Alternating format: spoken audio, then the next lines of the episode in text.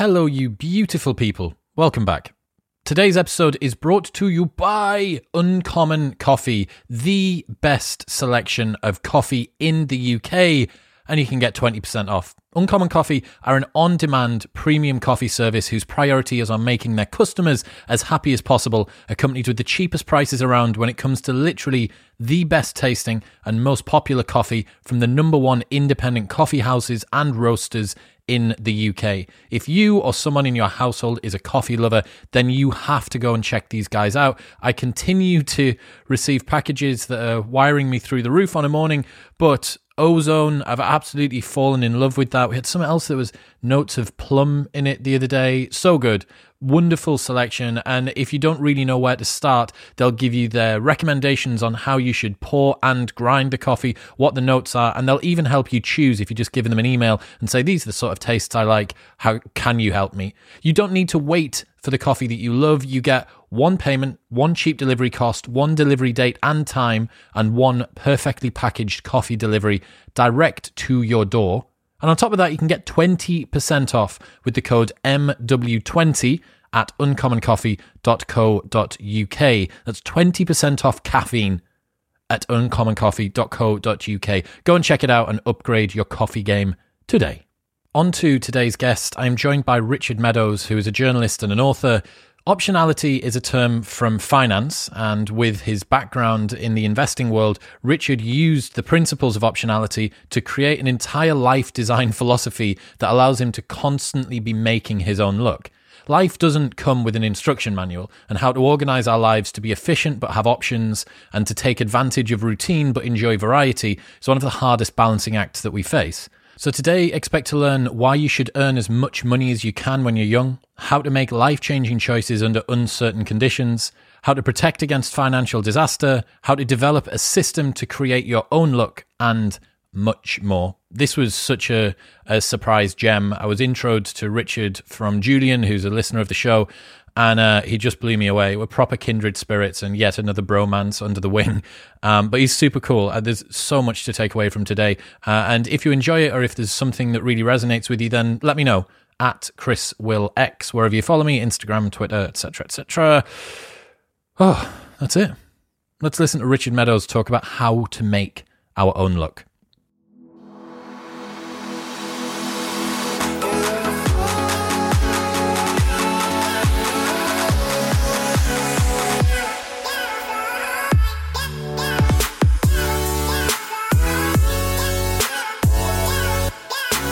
Richard Meadows, welcome to the show. Thank you for having me. Pleasure to have you on, man. So, optionality. What is optionality? Uh, the simplest definition of optionality is the right but not the obligation to take action. So, you can do something if you want, but you don't have to.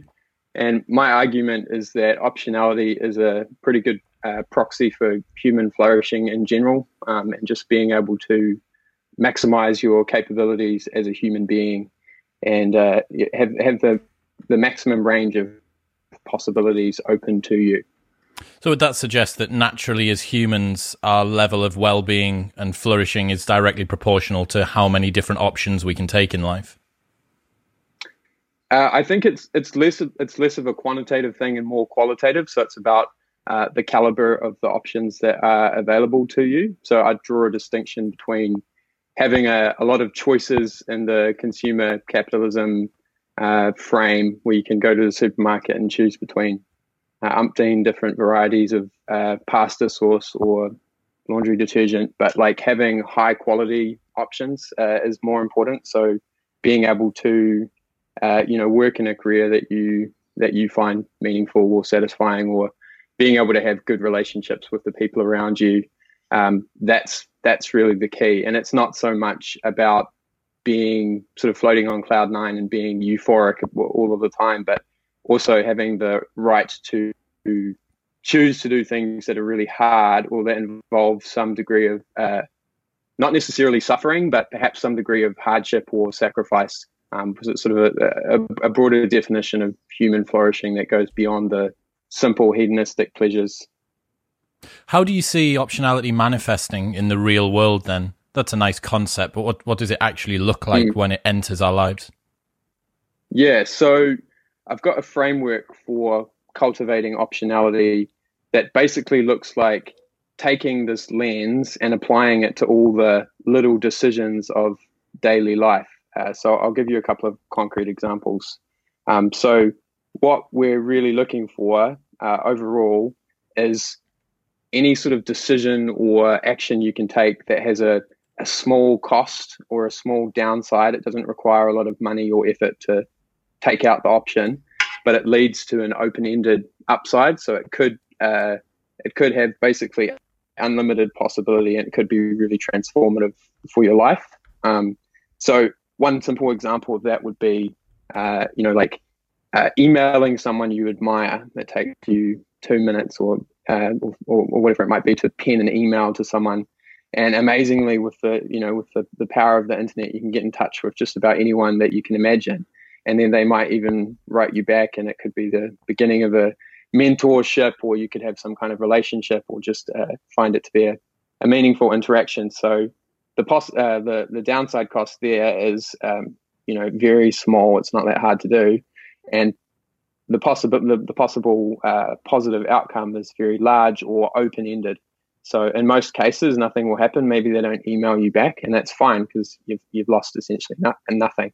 Um, but in the event that they do, uh, there's a sort of a the, the potential for transformative upside. So my idea is to take this framework of optionality, which is a concept from the world of finance, and, and just look at the decision, look at a lot of decisions uh, through this framework and look for those asymmetries. So, uh, what's the downside? What's the upside? And uh, what can I do that has a pretty small effort and might lead to a, a large payoff? And then just systematically collect as many of those options uh, as you can and build a sort of portfolio. So, even if most of them don't work out, uh, you're sort of constantly uh, attuning yourself to serendipity and, and luck. You know, it's sort of a, a system for making your own luck. Um, so yeah, I could give more examples of, of those sort of asymmetries if, if you like. Um, there's also uh, the negative optionality, which is something like being in debt. So if you take on a consumer debt, you have the obligation to do something, but not the right. So it's an, an inversion of the original formula.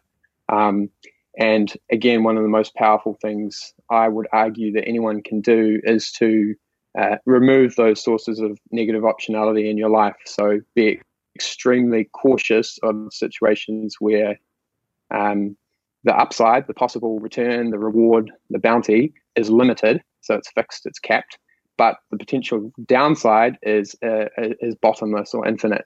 So this is the sort of the Russian roulette archetype where you spin the barrel, maybe you win a hundred bucks or sort of impress your mates at the bar, but in the event that you lose, you lose everything, uh, lights out. So that's the framework. Um, hunt for the asymmetric opportunities uh, which are loaded in your favor, and steer well clear of the uh, the, the options and decisions which have a negative asymmetry, um, where there's a possibility that will lead to some kind of total ruin.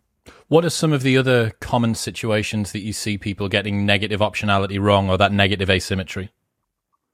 Yeah, so in the financial realm, which is my sort of main area of expertise, um, one of them would be something quite boring, like uh, let's say you've got a car and, and uh, laws in the UK, but you drive around without insurance. Um, now, your the potential upside from not bothering to take out insurance, I mean, like indemnity or liability insurance, is you're saving X hundred dollars or pounds on the insurance premium, right? Now, the potential downside is that you T-bone someone's Jaguar at the intersection, uh, and you're on the hook for um, you know whatever it might be, several hundred thousand pounds, or you're you're sort of out of commission altogether.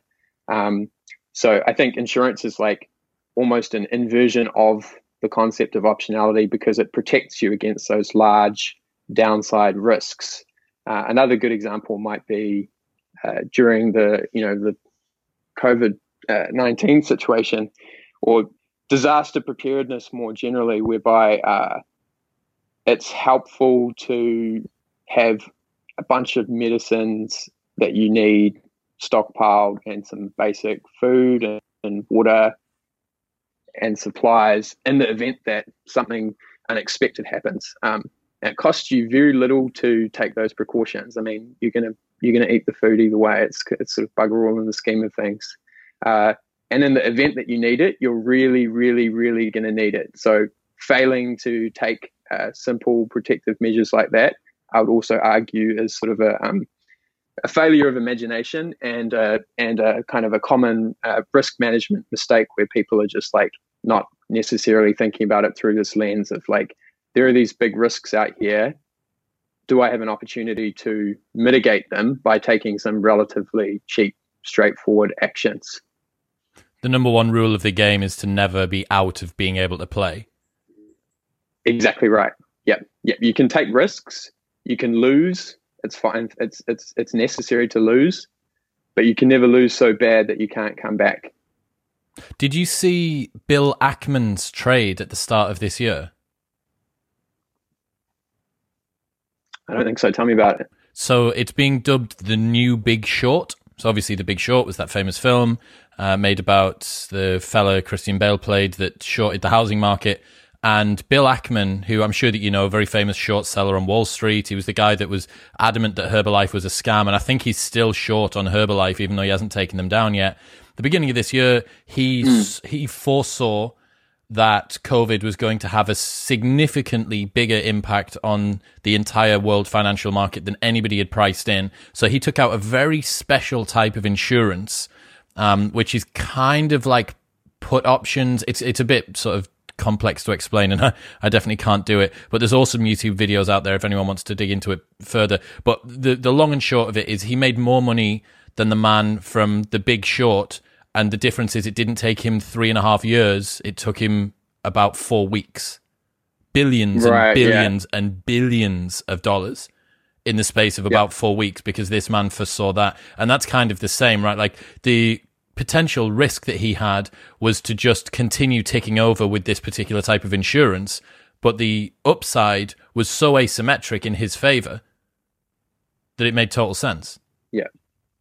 Yeah. Yeah, no, that's interesting. So um, the guy who uh, who I've learned the most about optionality from is called uh, Nassim Taleb, and he's an options trader.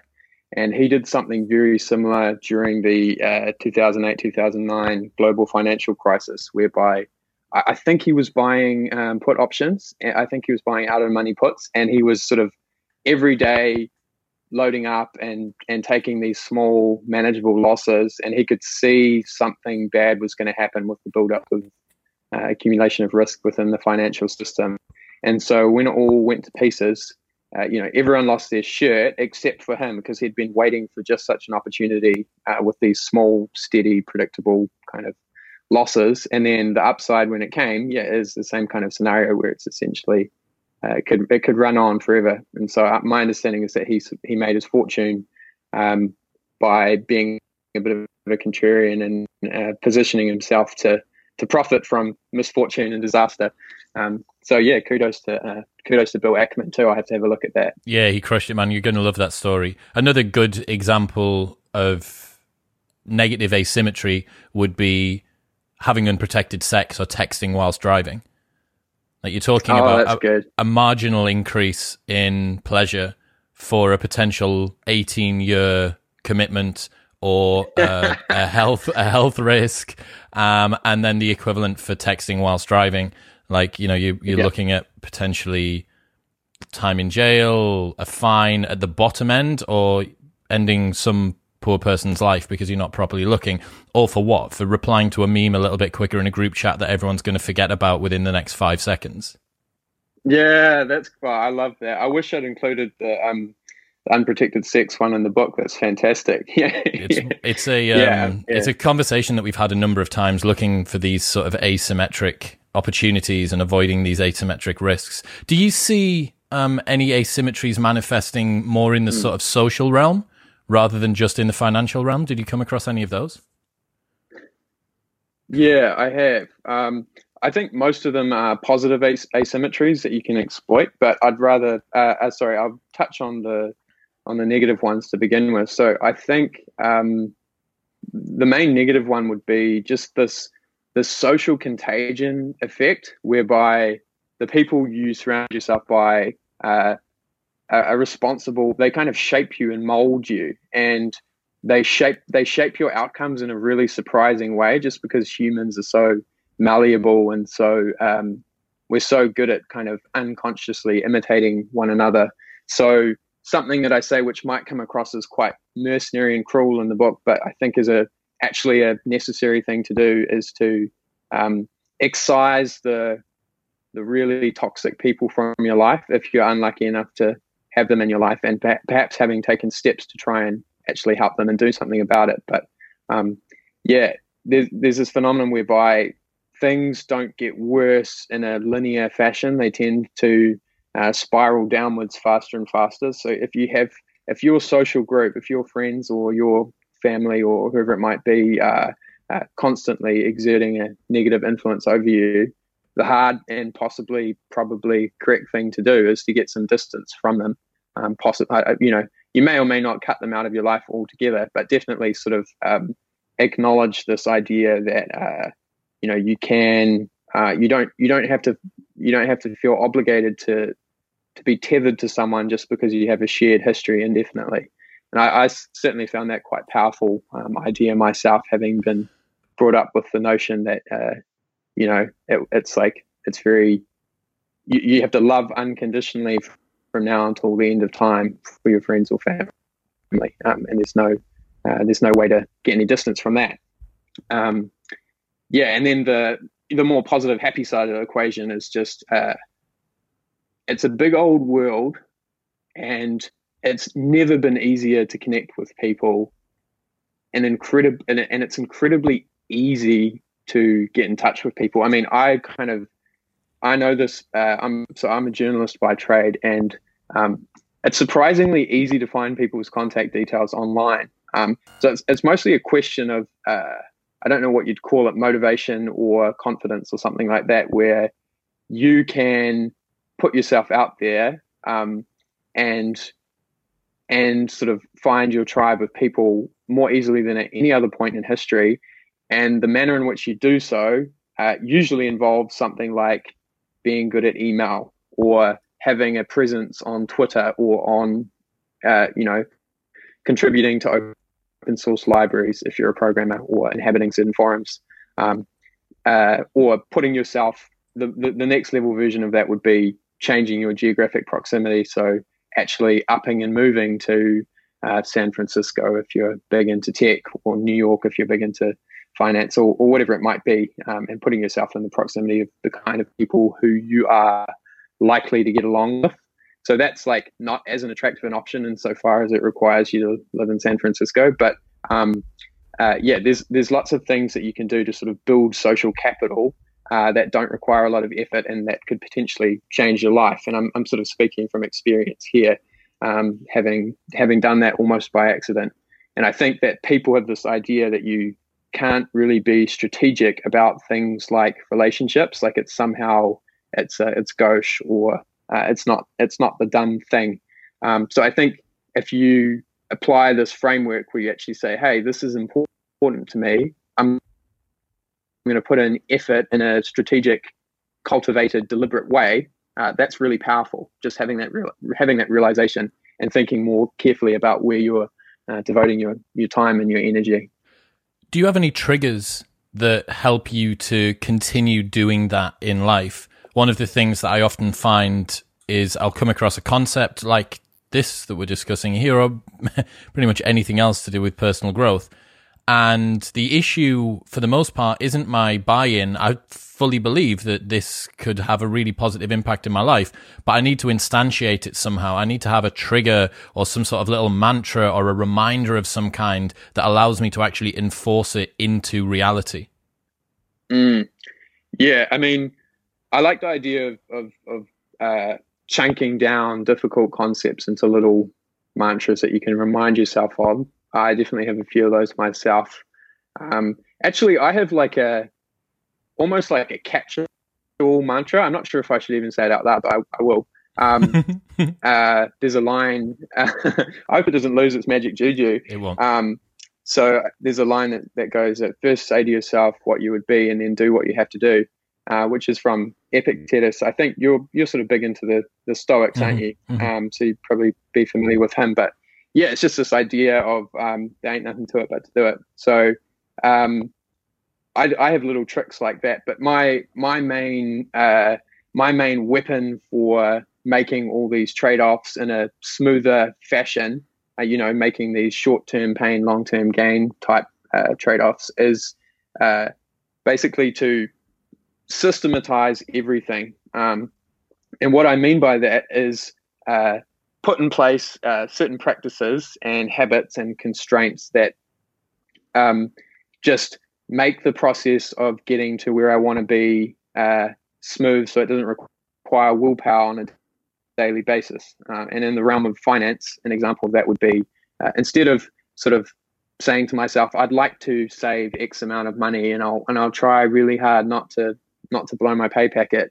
Um, just to set up an automatic transfer after payday that goes straight out of the bank account, um, straight into your investment account, and then you have to live on whatever's left over. And at no point in the process do you feel friction or pain. It's, it's perfectly automated, um, and you ju- you just get by and you sort of adapt to the to the new normal um, of however much you've you've left yourself for spending money.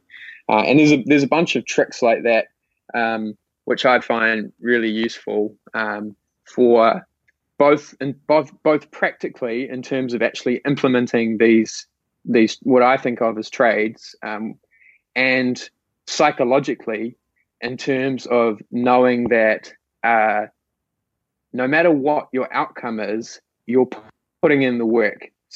So you're following your system day after day, and you're doing the right things. And maybe it will, maybe it won't pay off um, immediately. You don't know exactly when it will pay off, and you don't know uh, what form, what will the payoff look like.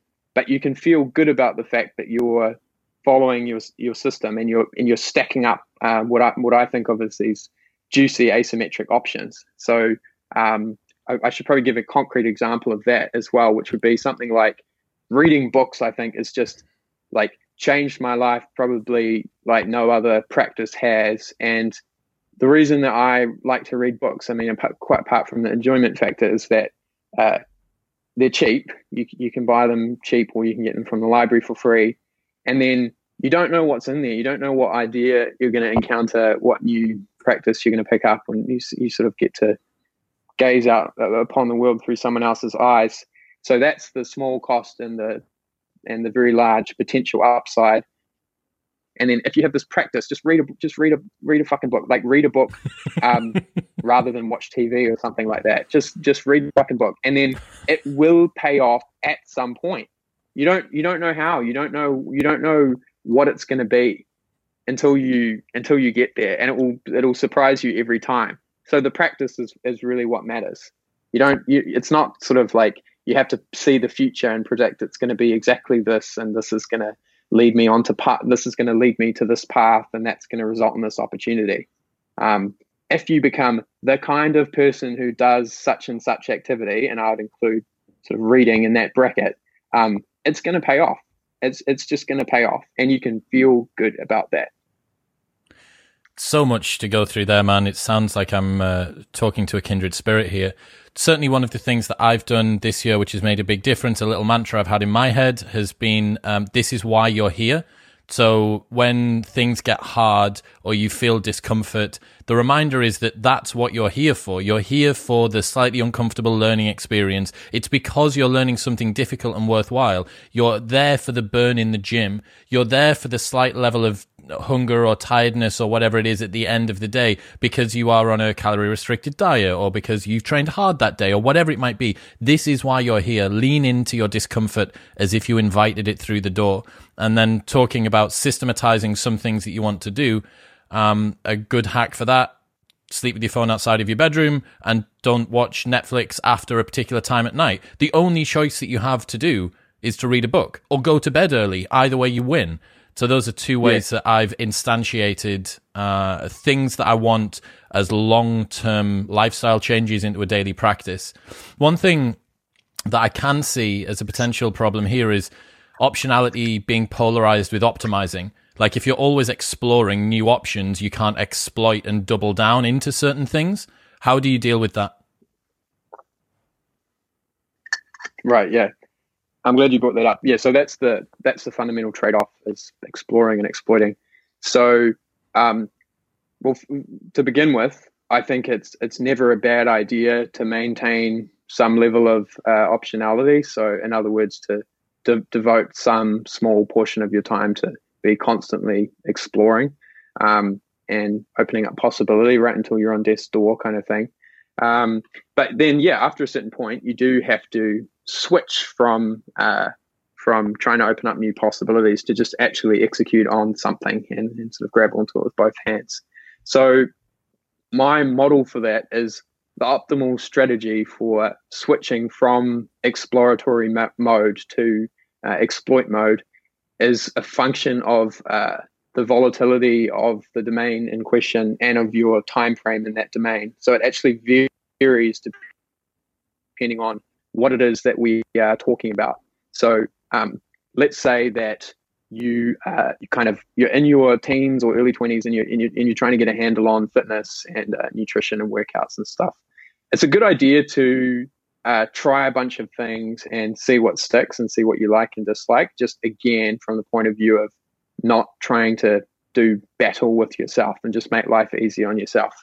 Um, so that that would be a point where you want to do a lot of exploration, but obviously you don't want to be that guy who's constantly doing the hot new thing and never actually makes progress with anything. Um, it's uh, the disease of, of fuck arounditis. So you have to commit to something.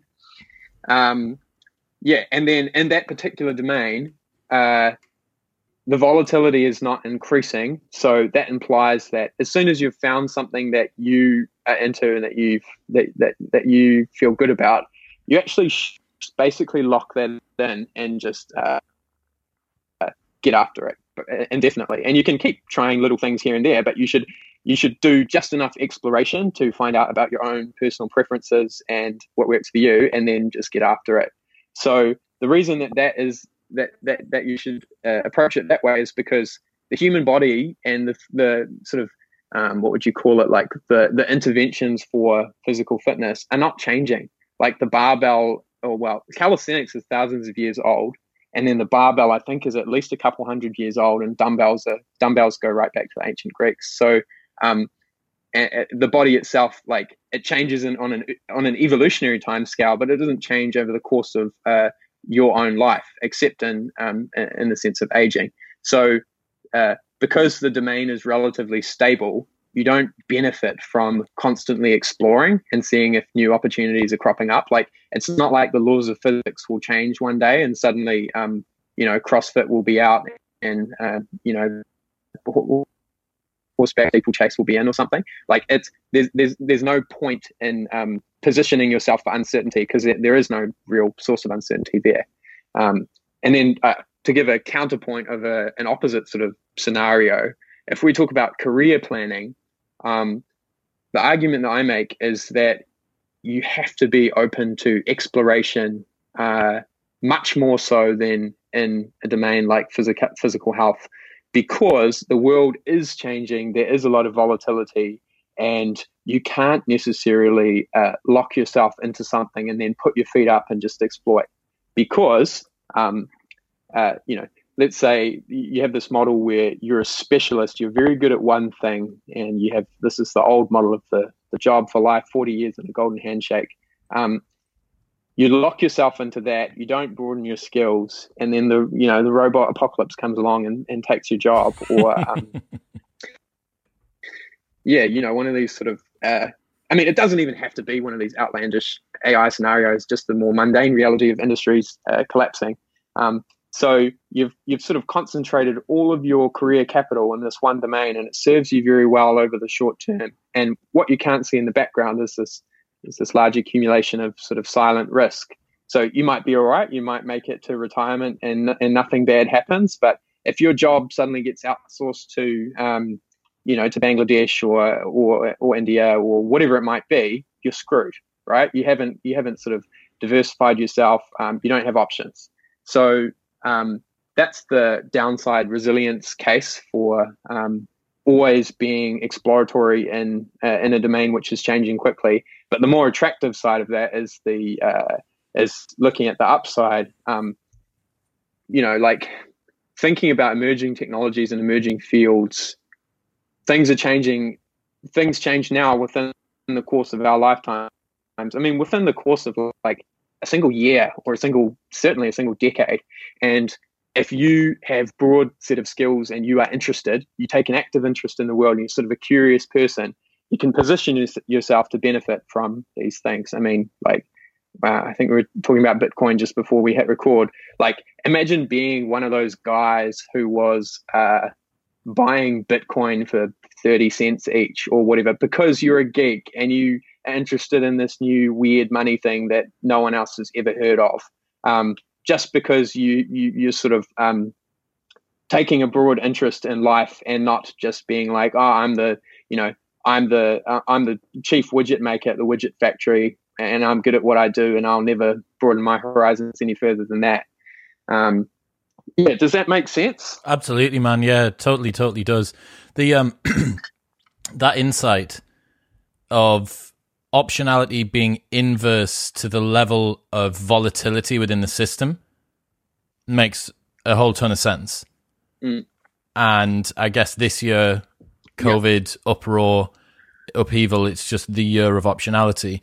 But if the future's uncertain, how do we become more confident about our decisions? Shouldn't we just constantly be worried about the future, especially given that technological change and society is moving so fast now? Mm. Yeah, I mean, this goes back to what I what I find to be psychologically comforting about optionality. So at, at this point, it might help to um, sort of mention my model for what is what are the raw ingredients of optionality. So I break it down to financial capital, i.e., how much savings you have, um, and how little debt you have. Uh, health capital, how fit and healthy and energetic you are. Social capital, the strength and quantity of your relationships, and and knowledge capital, which is the depth and breadth of your skills and experiences. And um, if you have, if you focus on all four of those buckets and you and you and you're sure not to neglect any of them, I think you can kind of uh, feel confident about the future, even though you don't know what's coming. Because let's say uh, 20 years from now, I wouldn't have a clue what I'm going to be doing in a grain, like in a fine grained kind of a sense. I don't know. I don't know what sport I'll be playing. I don't know exactly who my friends will be, um, and I don't know what I'll be doing for work But it will in any possible conceivable scenario it will be extremely useful for me to have all four of those buckets full so that i'm in a good position to execute on whatever makes sense at that point in time in my life and my career and that future version of me so um, i find it extremely comforting i mean the probably the simplest and most obvious version of this is that anyone who's ever been in debt or who's just had a shitty job and sort of struggling to make rent it's just a hor- horrible position to be in. Like you feel powerless and um, you can't relax, and it sort of bleeds over into every other area of your life. And getting yourself in a position where you've cleared your consumer debt, for example, and you've got like a bit of an emergency fund in case um, the shit hits the fan, it's just such a it's such a powerful thing to do, and um, it doesn't actually it's you know like it's not changing anything in the sense that uh, maybe you still work the same job and your life looks more or less the same, but just psycho, even psychologically, it's a powerful position to be in. So, yeah, my argument is that if you build up these sort of central assets, um, these real, real core, valuable sources of optionality, uh, that alone is extremely comforting. It's never not going to be useful to have a big chunk of change sitting in the bank so you're well positioned maybe an investment opportunity comes along. Maybe you're the guy who finds out about the 30 cent bitcoins, right? Like maybe uh, you have a, an idea to start a small business or you want to quit your job and take a sabbatical and launch a podcast or whatever it might be, right? Like it's always going to be useful. And you like, uh, I don't know, you, you just feel a certain sense of security and possibility when you have all of these things topped up uh, so I think that yeah, the future is kind of scary, but you can you can take some of the sting out of it, and maybe even make it into an exciting thing. That would be the ideal, where you're kind of intrigued about what will happen. I mean, just from like, yeah, it is. I mean, the world is a fairly wild place right now, and if you can, if you can be the perfect stoic and sort of remove yourself from it a little bit, it is almost entertaining, isn't it? Like it's just so bizarre. yeah, it is. I got asked on a podcast I was guesting on someone's show this week, and um, they asked me like, "What do you want to do in fifty years? What What do you want written on your tombstone?" And I've never really been that good at, at long term planning. I think it's a function of being curious. Mm. If anyone is super, super curious, you're always aware of just how many things you're not doing rather than the things that you are. And yeah. that to me is just like, I, man, I, I don't know. I get the sensation, I get the impression that when I start a family, I'm currently single and don't have kids, but I get the impression that when I start a family, that's probably going to be a sledgehammer of emotions that I'm not ready for um, that's probably going to whitewash most of the other stuff that I do in my life. Um, but I might be wrong. And given the fact that I don't have that input and I do tons of different things, I was like, I, I don't know, man. But that that you you've given me a comfort blanket there, man. Like I, have just got options. I've got optionality. Um, yeah. Talking about the absolute fundamentals, what is the fundamental best way for someone to start opening up the optionality they have in their life? Um, I think the single most important thing that anyone could do is probably uh, to attack the financial side of things, only because, um, well, I'll, t- I'll tell you a little story. So, uh, I yeah, I used to be a business reporter. Um, had a good job, enjoyed it very much, but I was starting to get a bit bored and sort of getting that three year itch kind of thing. Um, and I I came across this subculture called financial independence retire early or the fire movement and i started getting into their stuff and um, their main thing is like you you go into kind of hardcore frugality mode and you think really carefully about what's important to you and uh, cut out any extraneous spending repay debt aggressively um, so i did that and i i saved like enough uh, a big enough chunk of change to um, eventually sort of quit my job, not in a permanent retirement sense, but in a sort of go take a sabbatical and work on other projects sense. Um, and that was like that was the the little the lifestyle experiment that launched a, a thousand ships kind of thing. Like that was the most powerful move that I've ever made, I think. Um, and that is very accessible to most people. So, um, what was the figure? What was the figure that you hit? I, I hit a uh, hundred thousand uh, New Zealand dollars. I think I hit it in the in the greenback about a, a year later. So um, yeah, enough money for me to go and travel and um, do my thing and uh, have some space to breathe and, and think about other projects, but not enough to retire on permanently. But just the principles of doing that um, are so powerful and like money is not quite the same thing as optionality, but it's a it's a it's a one of the most powerful ingredients because if you have money, again, you have the right but not obligation to spend it however you see fit. So you can't buy everything with money, but you can make a pretty good uh, you can make a pretty good attempt at it. Um, so one underrated way of, or maybe it's not underrated, but one powerful way of uh, of having more optionality is to take that use something like that frugal approach. I think, especially when you're a young man or young woman, um, and you can, uh, you don't necessarily have to have an ex- an extravagant lifestyle and try to keep up with your peers. Uh, you can just sort of, again, it's a short term pain, long term gain thing. You can just uh, um, sort of set yourself up to be in a stronger position a little bit later down the track.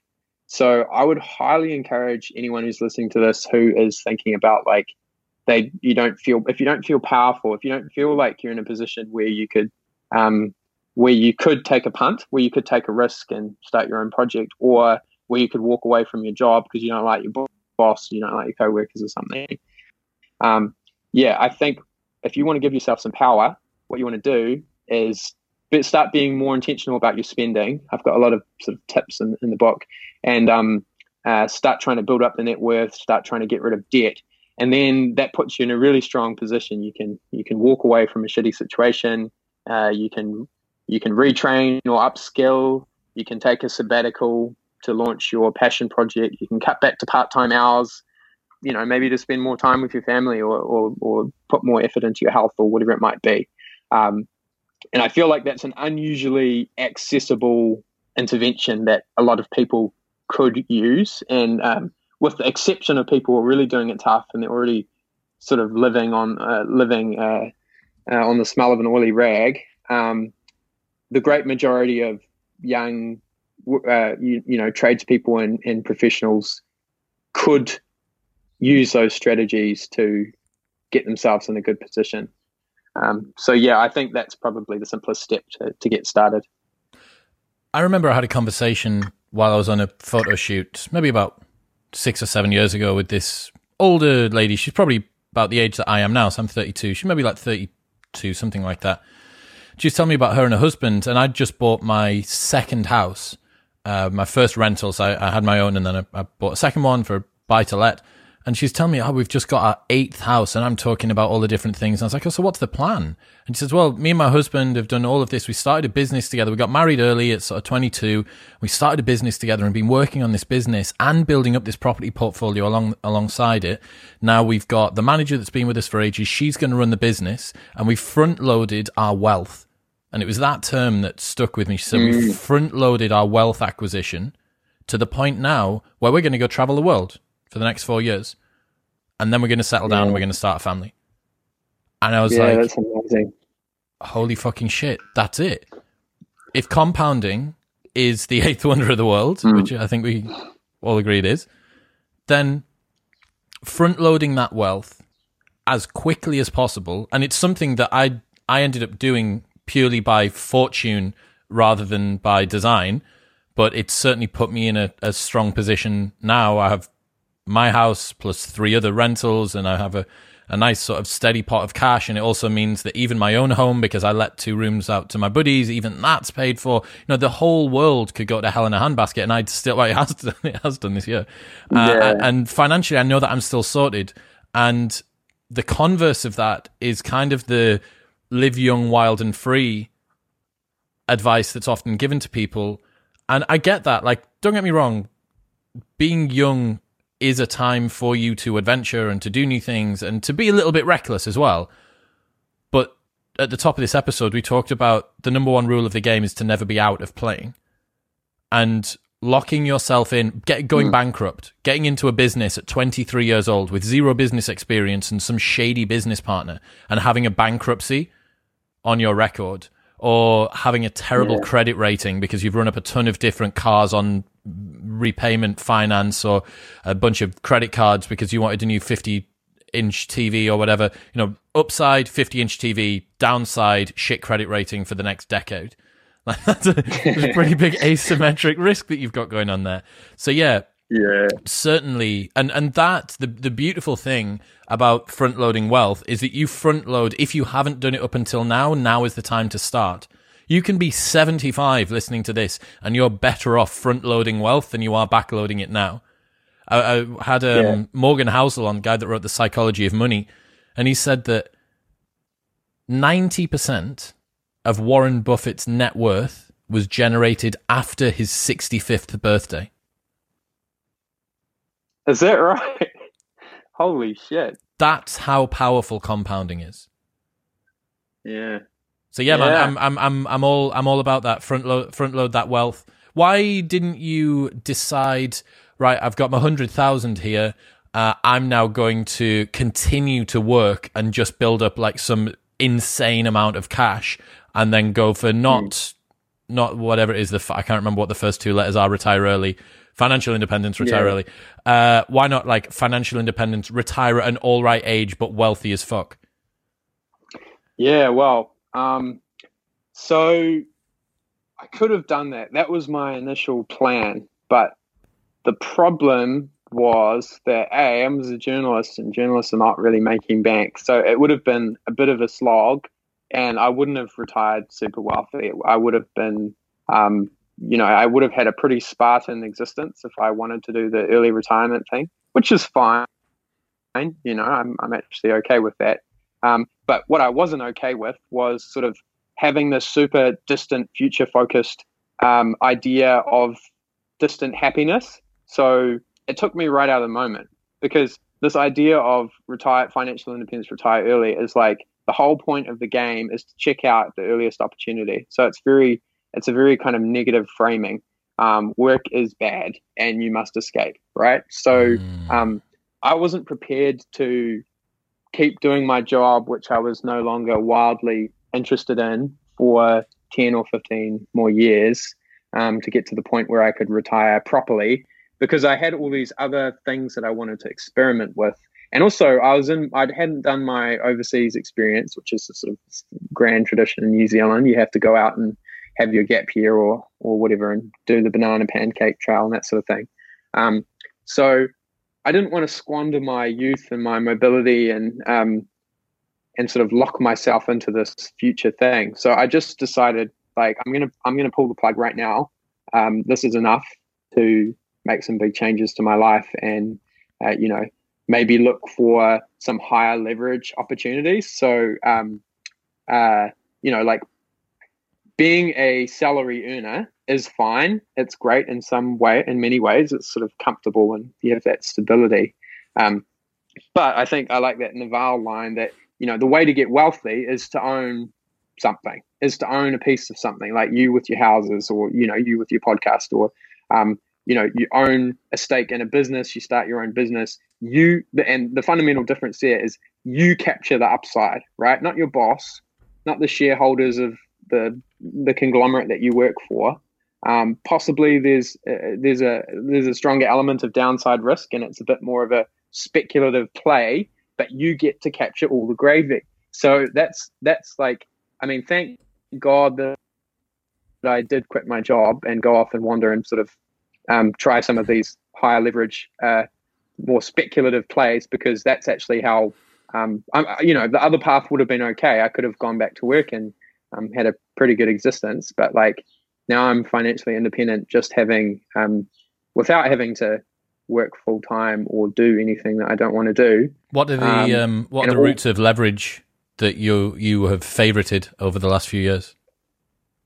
So investing is my main thing, and that is how I've also sort of generated um, uh, most of my wealth. Um, so what I'm looking for is again asymmetries. Um, I don't know if you want to get into investing at all, um, but um, yeah, like looking for neglected opportunities and things that kind of intersect with my own skill set or experience or um, uh, like things that are available to me that aren't necessarily available to everyone else. So I'm not talking about S&P 500, which every man and his dog can go on and, and trade.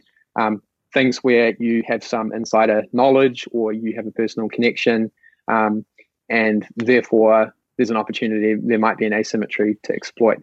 Um, and then the other things would include somewhat entrepreneurial ventures like, uh, not, yeah, I don't know if I'd call them entrepreneurial, but uh, writing a blog, uh, writing this book that I've just finished, where you're having a punt. You're, uh, you know, you, you, the downside cost is the time it takes you to write the thing and, you, you know, sort of pay for various expenses. And then you give yourself a shot at, again, collecting quite a large upside, whether that comes financially, um, which is infamously difficult to make money through books, but it's always possible that you get the, the, the sleeper hit or the runaway hit. Um, and then also in terms of um, creating other opportunities, so broadening your reach and your audience, and um, you never know who's going to read it and who's going to get in touch. So uh, yeah, I've been yeah, I, I, suppose I spent my sabbatical uh, collecting those kind of options, like uh, meeting new people and uh, trying some uncertain ventures uh, that don't have a steady paycheck associated with them.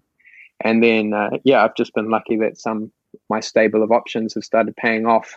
Um, interestingly, after I'd written almost all of the book, so um, this is not a sort of one of those things where you create a cute story after the fact to explain uh, your success. Like I didn't know that this would happen, but I was putting myself in the best position possible for it to happen. I love it, man. Speaking in Naval language, you're leveraging on media and capital.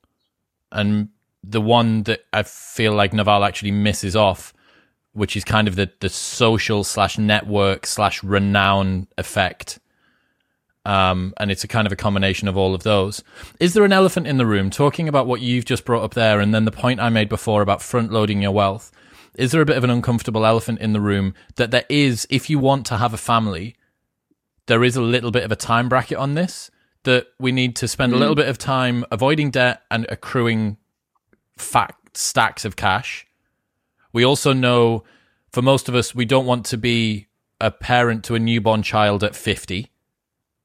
So there is a kind of a window in terms of long term lifestyle design that we need to slot ourselves into. And for women, the window perhaps is made even smaller. Although, uh, statistic from 2019 in the UK, more women had children over the age of 40 than under the age of 20 that year. Wow. Pretty cool stat. Yeah. But you, you, you understand the paradigm I'm talking about? I do, yeah. So you're absolutely right. But I think the, the, the good news is that it's not necessarily a, a biphasic thing where you're in this mode now and then you switch to this mode after a certain point or because you're having a family or whatever it might be. You can sort of move in and out of different modes. I'd probably again go back to the exploring and exploiting thing, um, or you know more risk on or risk off modes, uh, and you can you can do that like multiple times throughout a lifetime. So um, my preferred model is for a young a young person. Um, first, spend some time actually building some career capital. I reckon that's always the way to go.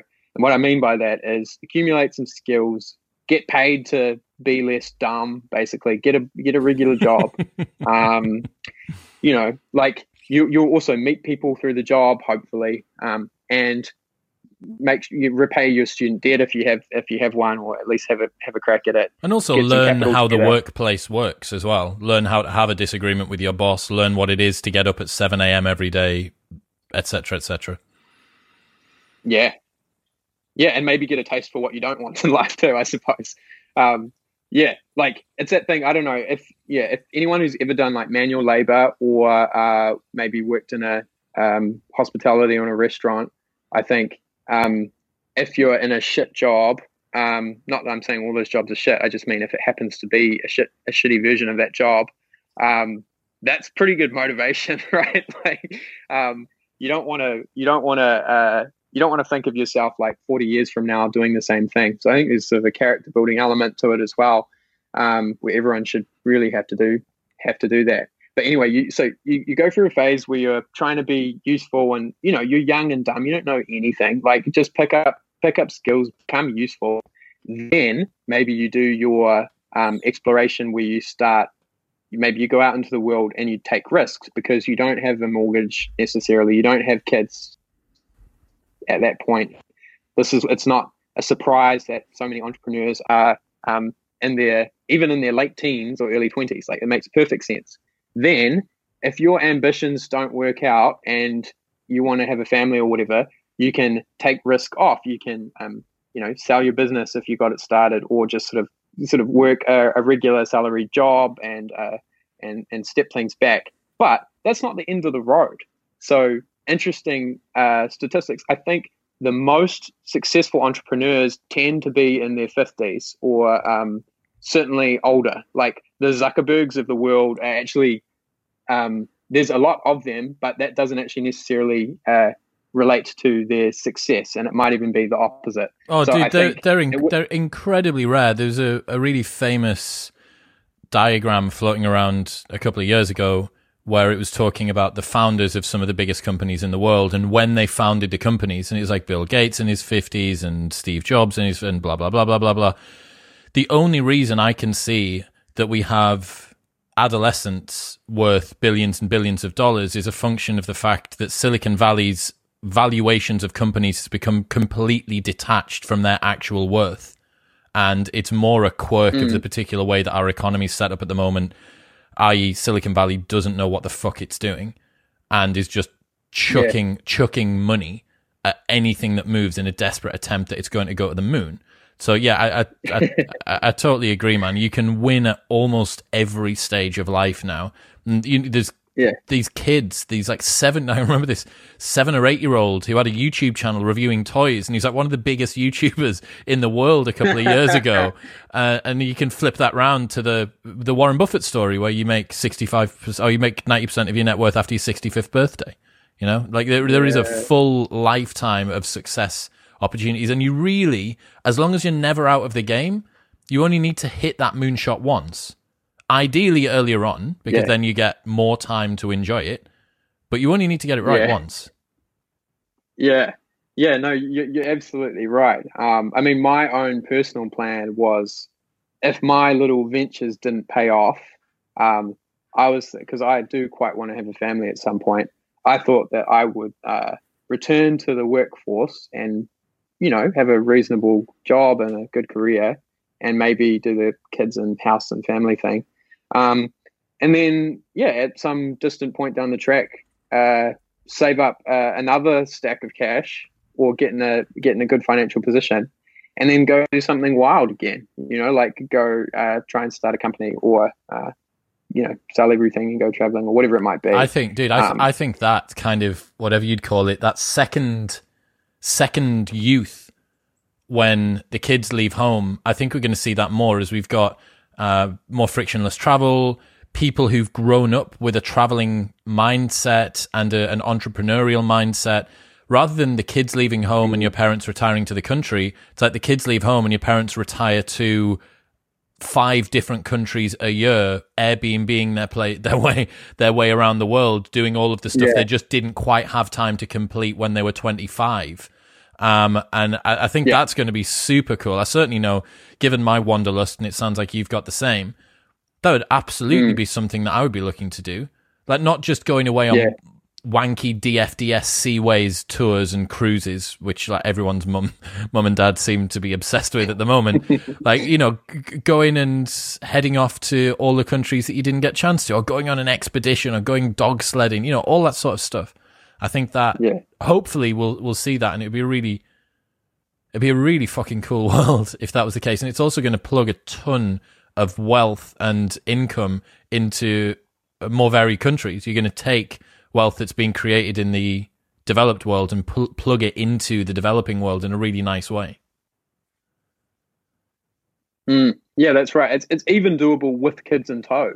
I mean, I don't know how much of a sort of a logistical mission that is, but when I've been wandering around, I've met a bunch of families who are actually doing the nomadic digital nomad lifestyle um, with their kids, and it's it's pretty cool for the kids because they get to you know like I'm thinking of this family who they've got two young boys, and the boys are in a Thai school learning Thai um, at this formative age, and that's normal for them. That's their life. Um, so yeah, I think that can be that's even a possibility as well as to make it sort of a so many uh, options.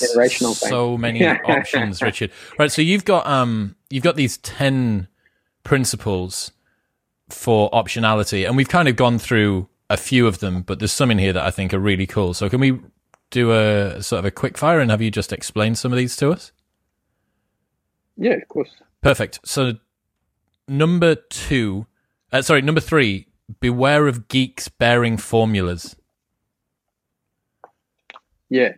So um, there's a okay. So in the world of finance, uh, people love to come up with very fancy models that they think have some predictive power about what's going to happen to the stock market or oil or Bitcoin or whatever it might be. Um, and they use these models to decide how much risk they're willing to take in, in, terms of asset allocation and timing and all these kind of decisions that they have to make. Um, now, when people do that on their own behalf, that's okay. You know, you can be a trader. You can you can go on Wall Street bets. You can you can have a play, and if you screw up, then because you know because you, your Fibonacci retracements uh, were wrong or whatever, um, like th- that's on you, and and um, and you know, maybe it's a learning experience or something, right? But the, the, the danger is that everyone has exposure to the financial system as a whole, and people who are making these kind of decisions uh, on your behalf because uh, you know, they're investing your retirement fund for you or uh, pension fund or um, whatever it might be. So um, there's this tendency throughout human history, but especially in the financial realm, to sort of put, have have too much confidence in these uh, in these predictive models, which only ever offer a very simplified version of uh, of like a complex, chaotic system. And then when the models are wrong, uh, things work out very, very badly. So during the the GFC, for example, actually during the credit crunch, um, yeah, that, uh, there's this the story I recount in the book where the Goldman Sachs guy whose fund has just lost thirty percent or something is saying like, "Oh, this was a, a twenty was a twenty five standard deviation move um, outside of our models, and it happened multiple days in a row. Like, um, it's a it's a total freak accident. Um, and, and the funny thing is that like these freak accidents happen all the time and it's not that it's not that the universe is just um, sort of taking the piss it's the, that the models are broken the models are, are, are wrong um, so the, the the more general uh, lesson to sort of extrapolate out from that is just um, if you're making any kind of decision that's based on uh, an equation or a model also very popular in the financial independence retire early movement um, just don't put all your don't put all your faith in it. Just uh, remain open to the possibility that you might be wrong or that your model might be wrong, and sort of plan uh, accordingly. Um, because historically, if you sort of trust in the numbers too much, like you know, so and so is a sure thing, uh, you will be uh, you will be proven wrong uh, in a in a sort of a devastating fashion. So, Around yeah, about once the, every decade as well. One. Yeah, yeah, yeah. I mean, it will it will happen in your lifetime. Yeah, for sure. Number five, generating better options is much more important than trying to make perfect decisions. So, if you think about when you go, you're going through daily life and you're just presented with this massively expensive array of options. And I mean expensive in terms of attention and uh, and uh, mental bandwidth, um, and the vast majority of them just don't matter. So we're sort of blind to them because we are so used to it. But like what clothes you wear, what exactly what brand of cereal you're you're eating, and all the product selections that you make, the, the route that you drive, the people you associate with, the emails you check, the websites you look at, blah blah blah blah blah.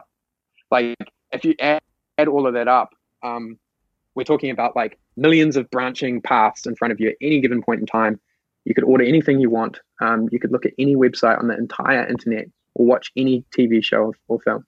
So um, a lot of people try to optimize uh, those branching uh, trees of possibility. So sort through the umpteen different um, brands of, of detergent and figure out the exact best one for me or um, you know, like find out the exact TV show that I should watch, or uh, you know, like basically putting a ton of thought into these decisions that don't have any sort of asymmetric payoff because you know you you choose the uh, you choose this brand of laundry detergent over that one, like it's not going to be sort of wildly exciting either way, and you, your whites are whiter or whatever.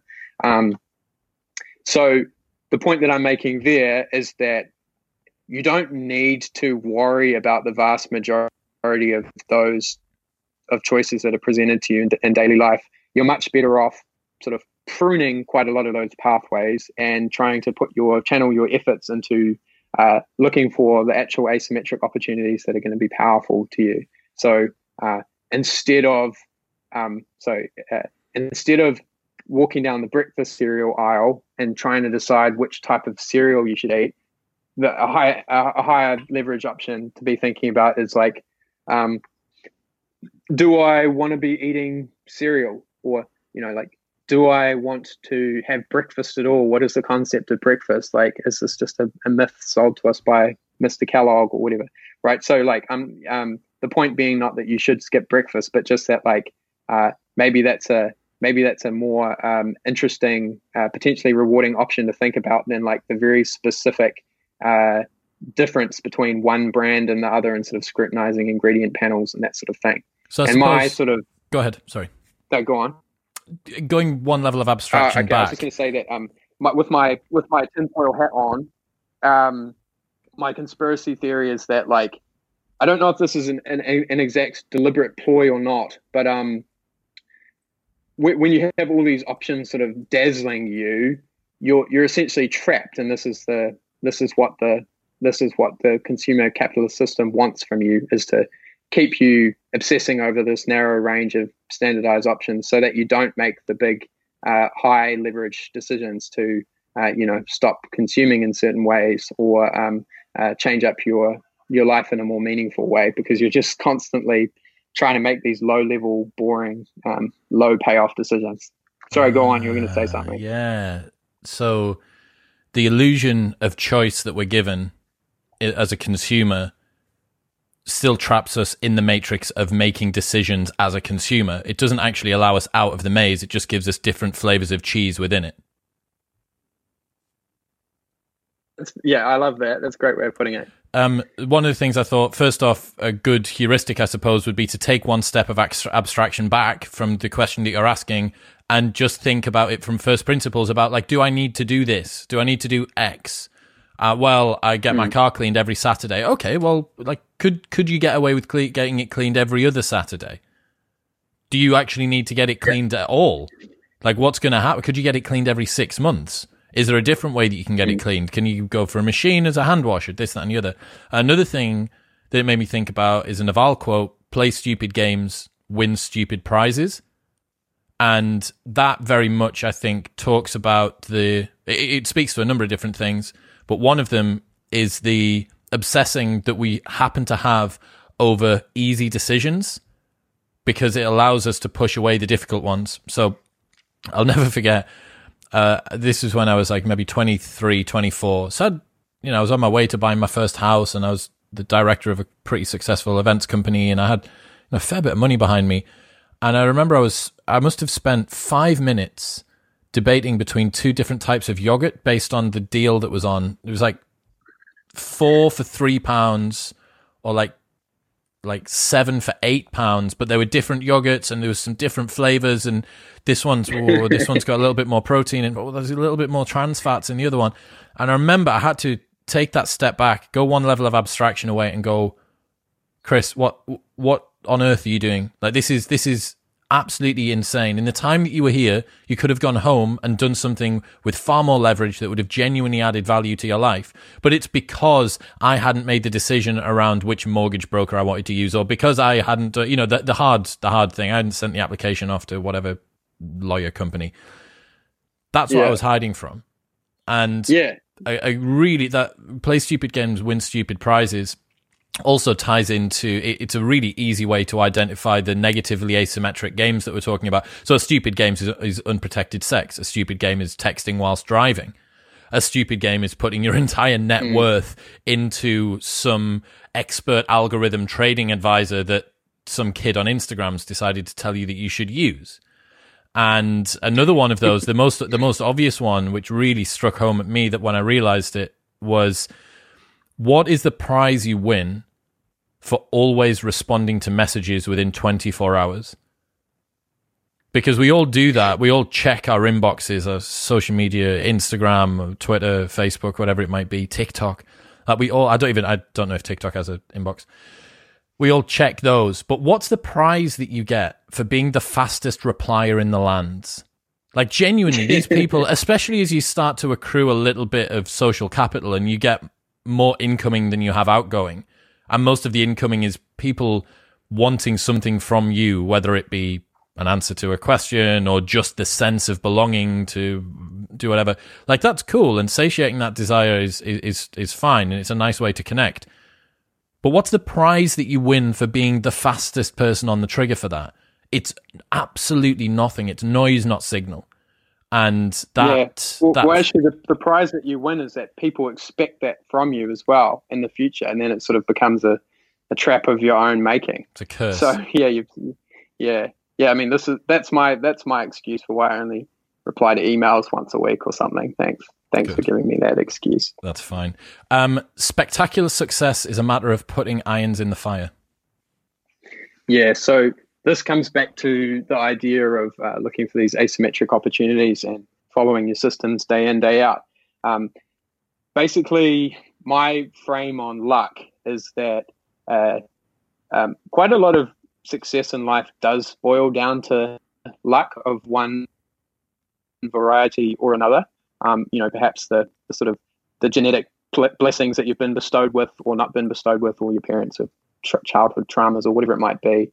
Um, but you can't be fatalistic about it and sort of blame your entire station in life on uh, you know deterministic events.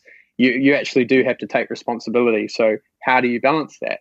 Um, it's not it's it's it's clearly not a matter of just uh, you know vibing with the universe and putting out your your intentions, the, the secret style. But it's also um, uh, yeah, it's it's also not to say that there's nothing you can do. So my frame for optionality is well, you can make your own luck. So look for those asymmetric opportunities and just snap them up. Just build a portfolio over years, and um, you don't know. You can never be sure if they will pay off if you take one of these speculative plays, um, and, and probably they won't. Uh, you know, the the, ch- the chances are against you in any given one of them, but the idea is you're building a portfolio. One of them is going to pay off at some point in time, um, at which point uh, you're going to be okay. So you just keep stacking up opportunities wherever you see them and maximizing your chances of getting lucky. So you can't. There's no guarantees. I can never say you're definitely going to.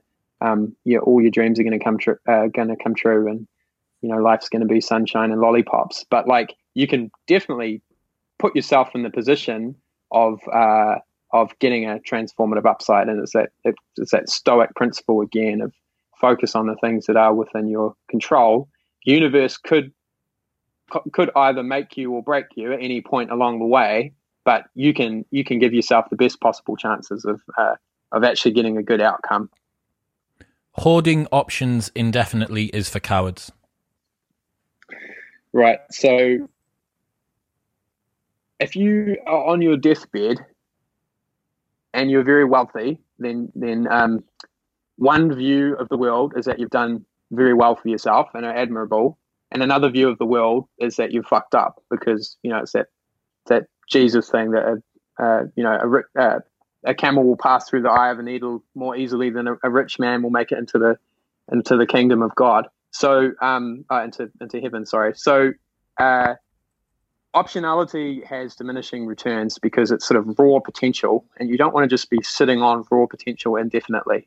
Uh, it's very useful to always maintain uh, some level of optionality, but the point is to take risks. Like the point is to do something and uh, sort of leave the world in a, in a better place than you found it. So, uh, looking at money, for example, uh, if you have a bunch of money and you don't deploy it anywhere, I, you know, you just sort of have it uh, moldering away under your mattress or, or whatever it might be you could have invested that money. You could have you could have deployed the capital to the place where it can actually be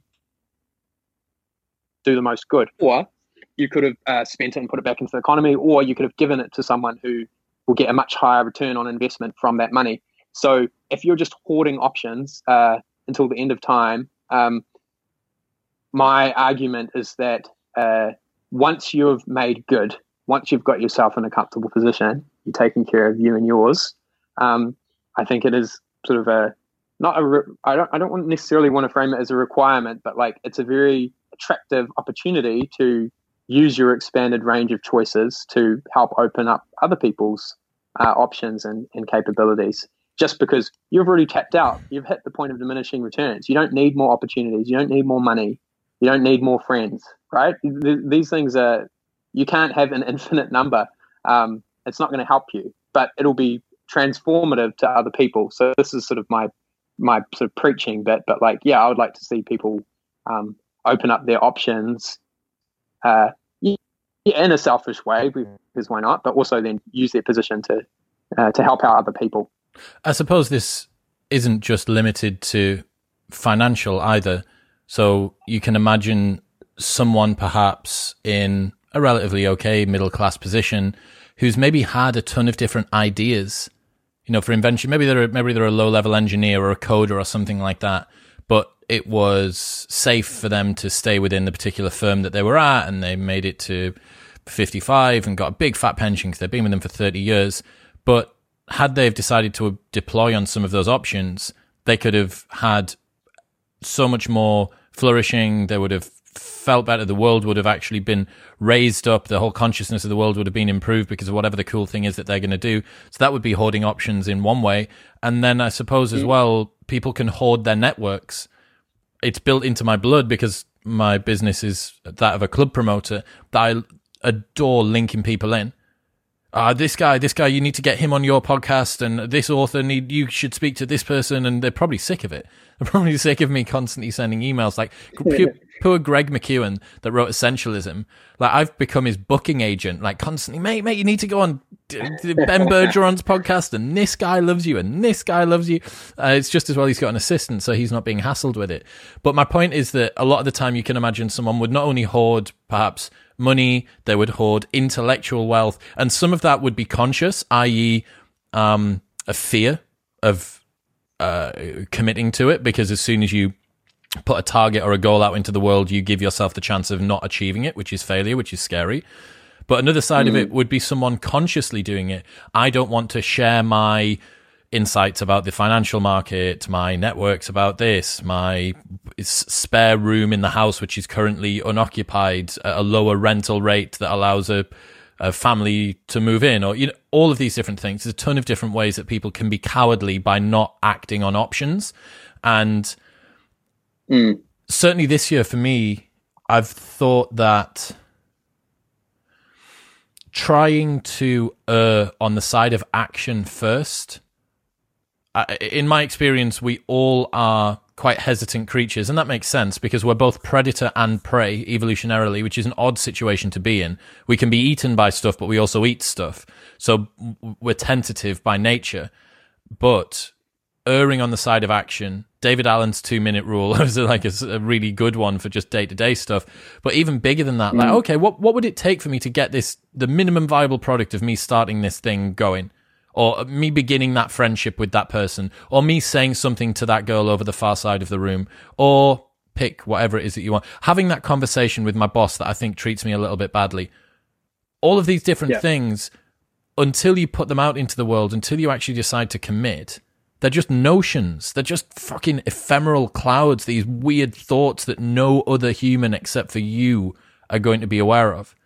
And erring on that action first mindset is something that I've definitely want to cultivate more in myself, and and I think a lot of other people yeah. would benefit from too. Yeah, I agree. I think especially if uh, if the costs of doing so are minimal and it's basically like a motivational issue or um, sort of yeah, just pulling finger. Like just make a little experiment, make a small bet, and then iterate. Right? Like if it, you know you you'll learn something from it. But yeah, I like that framing. I think you should definitely be um, uh, trying to uh, get more data about the world as quickly as you can, which will usually look like doing something. Just make sure it's a reversible thing or that it doesn't um, expose you to any kind of large obligation. Yes. Um, and then take that, and then take the action. Yeah. Uh, what is a concept from Taleb that more people need to know about? One that perhaps isn't as common as the black swans and anti fragility and stuff like that. Yeah. Um, I love his uh, his idea of a barbell strategy. Well, it's not actually Taleb's idea, but he does write about it, which is basically uh, uh, taking a sort of uh, bimodal approach to life, where you're extremely extreme and aggressive in one particular uh, domain, and then you're very conservative, like hyper conservative uh, at the same time. So you can think about like a yeah, like a barbell. There's one big lump, and then there's another big lump, and then there's nothing, and you know, there's just a thin line in the middle. Um, so I've I've found that really useful um, in all sorts of areas, actually. So, uh, just to give you uh, an example, um, I have this like barbell strategy for buying stuff. So, what that means is I want to have the best in class stuff, uh, things that really bring me joy and that I love, and that, that might be quite expensive, um, and that are you know very good quality. Or I want to have like whatever the cheapest version of that is is like the very the thing that I pick up at the thrift shop without giving any particular thought to, or the thing maybe I buy some fast fashion item or something because I don't particularly care about it. And then I want to have nothing in the middle. I don't want to have like middle of the road stuff where I have to think about it and it's not that great, or I pay quite a lot of coin for it and um, it's not going to last me very long. Um, so yeah, I kind of I found that quite uh, quite liberating. Uh, thinking about also forces you to think about like what is, again what is what is worth having, what is worth concentrating on. What are um, some of the examples of products that you've applied that thought process to? Yeah, so I have um, uh, there's a there's a community called Buy It for Life on Reddit, which I think is pretty cool. And well, uh, maybe I'll give you some context. I've been traveling for about uh, four years since I quit my job, and I've been living out of a suitcase. So I haven't owned anything, and I got rid of I got rid of everything before I left. Um, so I had my sort of core kit of clothing that I could wear over and over again. It's made out of merino wool, um, and it and it's expensive, and then I put some thought into acquiring. And then I'd also just pick up sort of bits and pieces as I was traveling, um, with basically no thought put into them, like you know a t-shirt for working out or whatever. And then if if if it gets dirty or stolen or something, I don't care. It's just you know it cost me two dollars or whatever it might be. Um, and then since coming back to New Zealand, I'm sort of thinking of moving into getting settled down a little bit and actually wanting to acquire possessions. So I'm using the principles of this buy it for life community to think about what are the things that uh, I will have that I could potentially buy forever. So I'm, right now, right now I'm researching uh, chef's knives and uh, pots and pans. That's cool. I want, uh, yeah, I want to get it once, and I want to look after it and be intentional about it and care for it forever. So this is on my um, hyper sort of aggressive, expensive end of the barbell. Um, something that I will that will I will use every day. I'll get a lot of utility out of and pleasure out of, um, and that's worth actually diving through that annoying consumer capitalism uh, labyrinth for. But I don't want to do that like with some middle of the middle of the road stuff and do it five years later when this one craps out on me. You know. Mm, yeah, that is cool. I had a Rory Sutherland on the show recently, a behavioral economist from Ogilvy Advertising, one of the most unique force of nature humans on the planet. And he was talking about oh, great. exactly the same thing. And he spoke about how he thinks middle of the road fashion is dead. So the Marks and Spencers or the Debenhams of the world, which is sort of 50 quid for a pair of jeans or, you know, sort of 35 quid for a t shirt is just from a psychological perspective totally mute because you get a particular rush when you get a bargain, when you get a, a wear it once for a fiver piece of clothing, and you also get a nice rush and a sense of satisfaction when you buy a 130 quid pair of replay jeans that you know are going to be around for a decade, but you don't really actually get mm. any sense. It's just that I've I've paid a fair price for a fair item. Like this isn't exciting. Like it's it's okayly made. I'm not I'm not really that excited about it. I'm gonna have to care about it, but I didn't really pay that much to care about it that much. It's just so vanilla. And yeah, man, the the barbell strategy is one also that I'm a huge fan of from Taleb. Richard, man, uh, I really really have enjoyed today. It feels like we could have done many more of these, and perhaps we will do in the future. Optionality, How to Survive and Thrive in a Volatile World will be linked in the show notes below on Amazon. If this has been the sort of thing that you've enjoyed today, then I highly recommend that you go and pick it up. Any other things that you want to plug? Where else should people check you out online? Um, yeah, I think come and uh, say hello at my blog, which is thedeepdish.org. Um, I encourage people to reach out and say hello because you know I want to build out my network, and it's one of those cheap options to take out. Um, and yeah, if you want to know about the book, uh, go to optionalitybook.com and you can see a little preview and some what people are saying and also get links to the various retailers. Awesome, man. Thank you so much for today. Oh, thanks for having me, Chris. Uh, it's a pleasure.